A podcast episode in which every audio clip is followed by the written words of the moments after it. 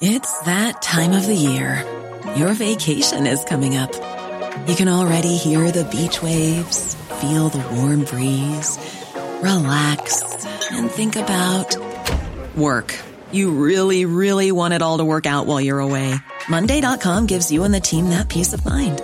When all work is on one platform and everyone's in sync, things just flow wherever you are.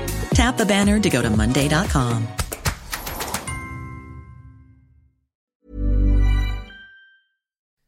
Hello and welcome to World Weekly from the Financial Times. I'm Sebastian Payne. The latest round of US presidential primary elections has delivered big victories for Hillary Clinton and Donald Trump. So, is it now all but certain that we can look forward to a Trump versus Clinton contest in November? And what is going to happen in the months ahead? Joining me on the line from Washington, D.C., is our Bureau Chief, Demetri Sevastopulo. And here in the studio, moving out from his usual moderator chair for one week only, is Gideon Rachman, the FT's Chief Foreign Affairs commentator. Demetri, so first, do you think Mr. Trump is now going to bag the Republican nomination, or is there still some doubt there whether he's going to make it without a brokered convention or something dodgy like that?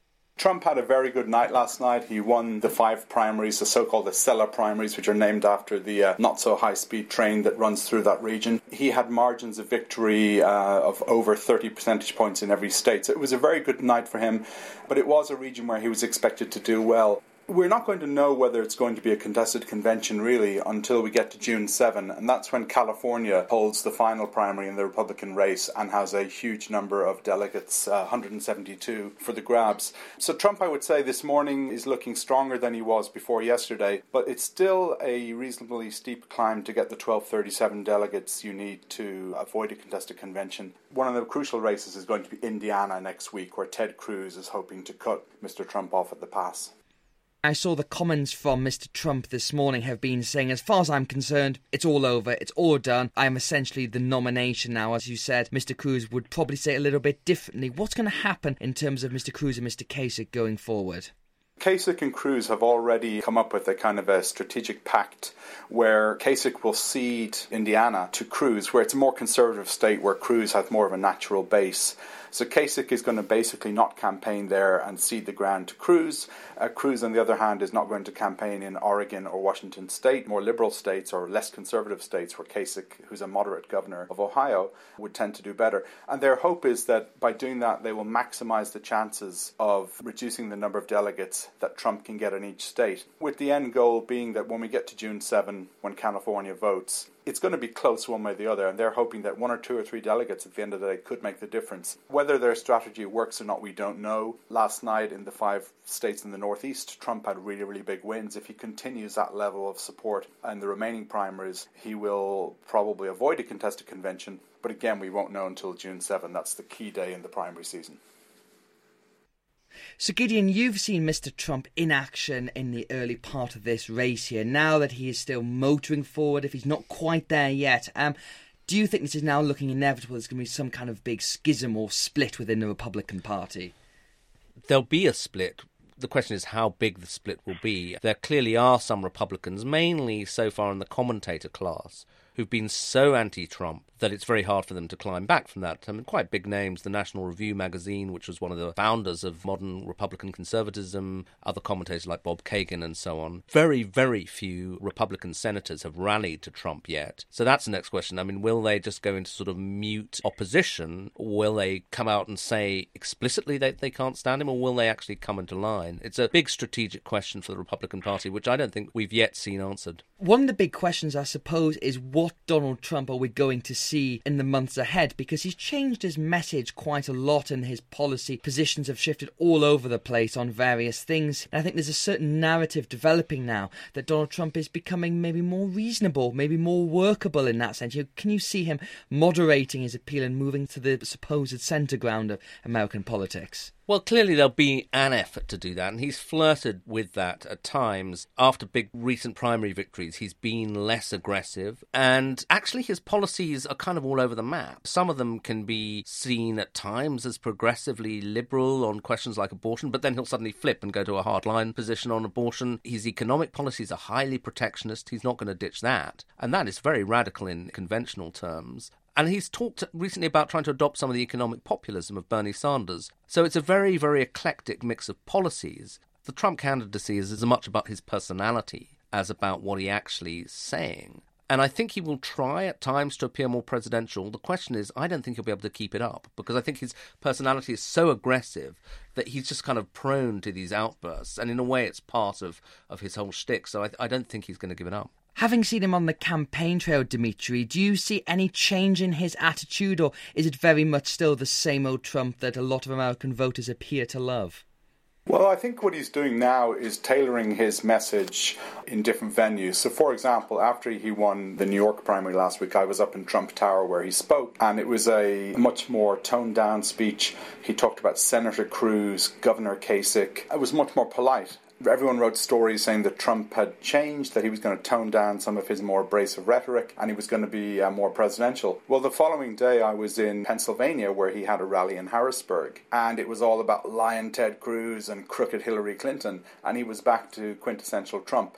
There's a push for him to be more presidential. He says that his wife Melania keeps saying that to him, and his daughter Ivanka, and his new campaign advisor Paul Manafort. But as Gideon says, you know, the one thing that Trump lacks in spades is discipline, and it's hard to see him being able to rein himself in completely, particularly when, if he becomes the nominee, his rival will almost certainly be Hillary Clinton. And last night, in his victory speech, he was hitting her, saying that the only card she has to play is the woman vote, and even women don't like her. So I can't see Mr. Trump holding back against Hillary Clinton. I think in some ways she will bring out the same kind of abrasive rhetoric in him that we've seen during the parliamentary campaign so far.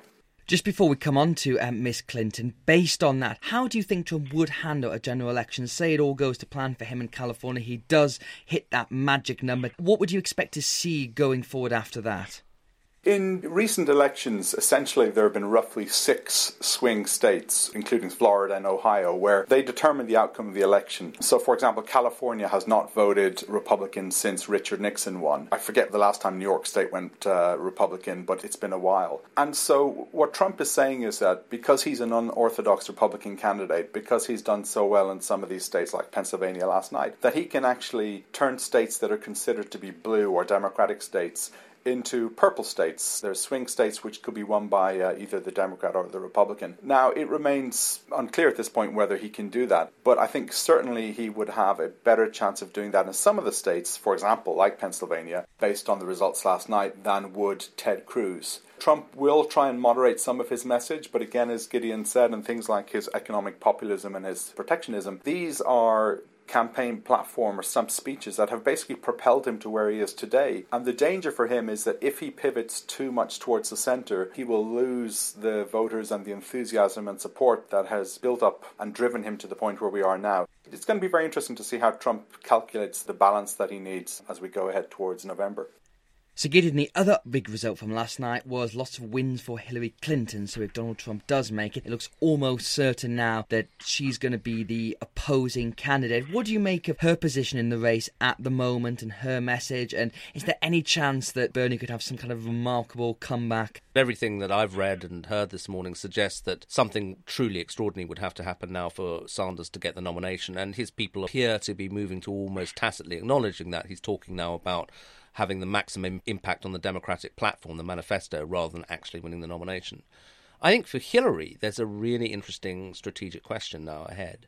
On one level, running against Trump's a dream because he is such a divisive candidate. He has such high negatives, even now, that she would uh, hope that in any kind of vaguely normal year, it should be pretty easy to win and win big rather than against a mainstream Republican who might capitalize on the normal time for a change. You know, we've had a Democrat now, let's have a Republican. The danger is that this is also clearly a strongly anti establishment year. Trump's capitalized on that. Sanders has capitalized on that. Hillary is the epitome of the establishment. You couldn't get a more establishment candidate. And so the question is does she rely on the fact that Trump is just going to repel so many voters that she'll win anyway? Or does she have to try to incorporate some of the populism of the Trumps and the Sanders? We have seen, though, Gideon, she's pivoted her message a little bit thanks to Bernie Sanders on a few issues. She's been more left wing than I imagine she would have been if she was not running against Bernie. Yeah, absolutely. But that's part of the nominating process. And again, it's the same question question for Trump. Generally, people run either to the left or the right, depending which party they're in, to get their nomination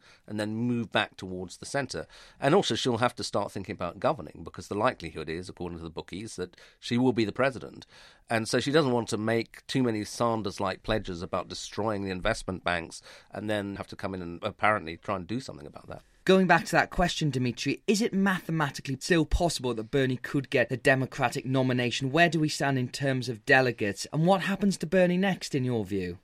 It's mathematically possible if he absolutely destroyed her in every contest between now and, the middle of June, but it's it's essentially impossible. And you saw in her victory speech last night, she essentially she didn't call herself the presumptive nominee, which Donald Trump did about himself, but she spoke as someone who had just locked up the nomination and was starting to pivot towards the general election. Bernie Sanders also gave a speech where he didn't concede and he has said he's going to stay in the race until June, until the convention, and he has the money to do that. But he did start to pivot also, suggesting that the goal for his campaign now is to try and get Hillary Clinton to take on board some of the ideas that he's been promoting during the campaign. So, I mean, it's going to be really interesting to see, as Gideon says, how Hillary Clinton approaches things over the next few months. I think one of the things to bear in mind is that many Democrats who are not close to the Clintons think that she completely underestimated Bernie Sanders, and I think the results have borne that out.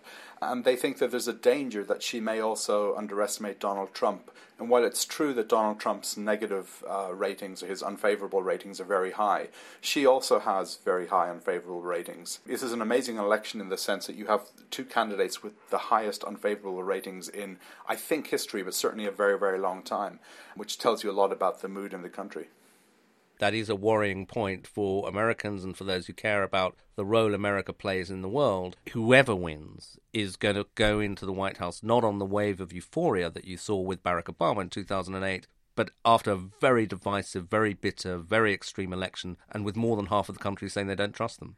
And I've just got one very last question for you both each, which is Gideon, if it's going to be Trump versus Clinton, where would your money be? Definitely on Clinton at this stage. And Demetri? Uh, I was a trader at Citibank and I learned that predictions never come true, but I would not bet my life on Trump not winning. and that's it for this episode of World Weekly. Gideon will be back in the hosting chair next week. Thank you for listening.